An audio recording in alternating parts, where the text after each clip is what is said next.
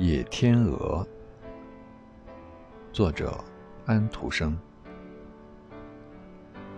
从前，在很远很远的地方，住着一个国王。他有十一个儿子和一个女儿。王后在生下小女儿伊丽莎之后就去世了。不久，国王新娶了一位王后。新王后对这些可怜的孩子非常残酷。她把伊丽莎送到了一个农妇家寄养，还把伊丽莎的十一个哥哥全都变成了野天鹅。等到伊丽莎长到十五岁，她知道了哥哥们的悲惨遭遇，决定去寻找他们。伊丽莎来到大海边。当太阳快要落山的时候，他看见十一只带着金冠的野天鹅向着陆地飞来。天鹅们拍打着白色的大翅膀，徐徐地在它附近落下来。在太阳落山的一刹那，这些天鹅的羽毛脱落了，变成了十一位英俊的王子——伊丽莎的哥哥们。伊丽莎立刻跑过去，扑到他们的怀里。王子们认出自己的小妹妹时，又惊又喜。兄妹们抱头痛哭。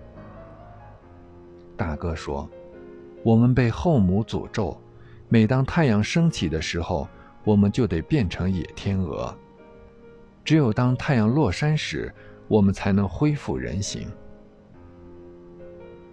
为了躲避后母的迫害。这十一位王子决定带着他们的妹妹飞到另一个国度去。他们用柔韧的柳枝和芦苇织成了一个又大又结实的网。当太阳升起时，他们用嘴衔起这个网，带着还在熟睡中的小妹妹，高高的向云层里飞去。最后，在太阳下山之前。哥哥们带着伊丽莎，终于来到了那个国度，并在一个大山洞里住了下来。伊丽莎时刻都想着解救她的哥哥们，即使在梦中，她也在不停的祈祷。一天，伊丽莎梦见一位仙女对她说：“请看我手中的这些有刺的钱麻，你得采集它们。记住。”只有这个山洞周围和教堂墓地里的钱麻才能产生效力。你用这些钱麻织出十一件长袖的披风，把它们披到那十一只野天鹅的身上，加在它们身上的魔力就可以解除。不过要记住，从你开始工作的那个时刻起，一直到他们披上披风变回王子之前。你不可以说一句话。你每说出一个字，就会有一把锋利的短剑刺进你哥哥的胸膛。你一定要记住这一点。第二天，伊丽莎便开始按照仙女的话做了。一天，伊丽莎正在织披风的时候，山间忽然响起了一阵打猎的号角声。她惊慌地躲进洞里。紧接着，猎人们到洞口来了。他们当中最英俊的那位，就是这个国家的国王。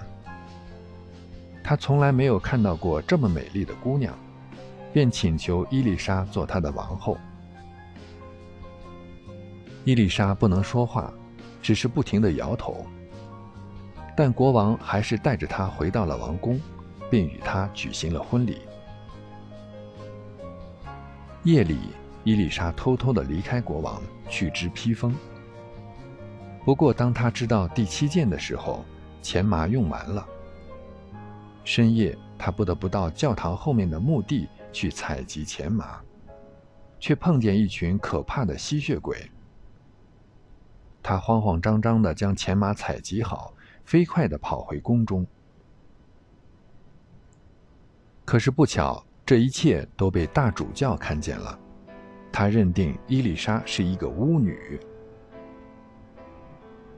伊丽莎不停地工作着，终于只剩下最后一件披风了。可是他又没有钱麻了，只好再去一趟教堂的墓地。这又被大主教察觉了，他怂恿国王偷偷地跟踪伊丽莎。伊丽莎一到教堂的墓地后就不见了。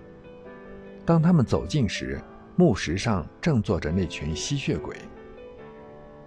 国王误以为伊丽莎也是他们中的一员，既生气又失望，决定对她处以火刑。行刑那天，伊丽莎坐在囚车里，双手仍忙着编织第十一件披风。人们都在咒骂她。这时，十一只野天鹅突然飞来了，他们落到车上，围在他身边，拍着宽大的翅膀。伊丽莎急忙把这十一件披风抛向天鹅们，天鹅们立刻变成了十一个英俊的王子。可惜，最小的那位王子的背上还留着一只天鹅的翅膀，因为他的那件披风还缺少一只袖子。伊丽莎还没有完全织好。众人见到这种情形，都不禁在他面前弯下腰来，好像面对一位圣徒一样。可是他却昏倒在哥哥们的怀里，失去了知觉。大哥把事情的经过都讲了出来。伊丽莎苏醒过来后。微笑着看着国王。国王知道了真相，他在人们的欢呼声中，牵着伊丽莎的手，一同走向王宫。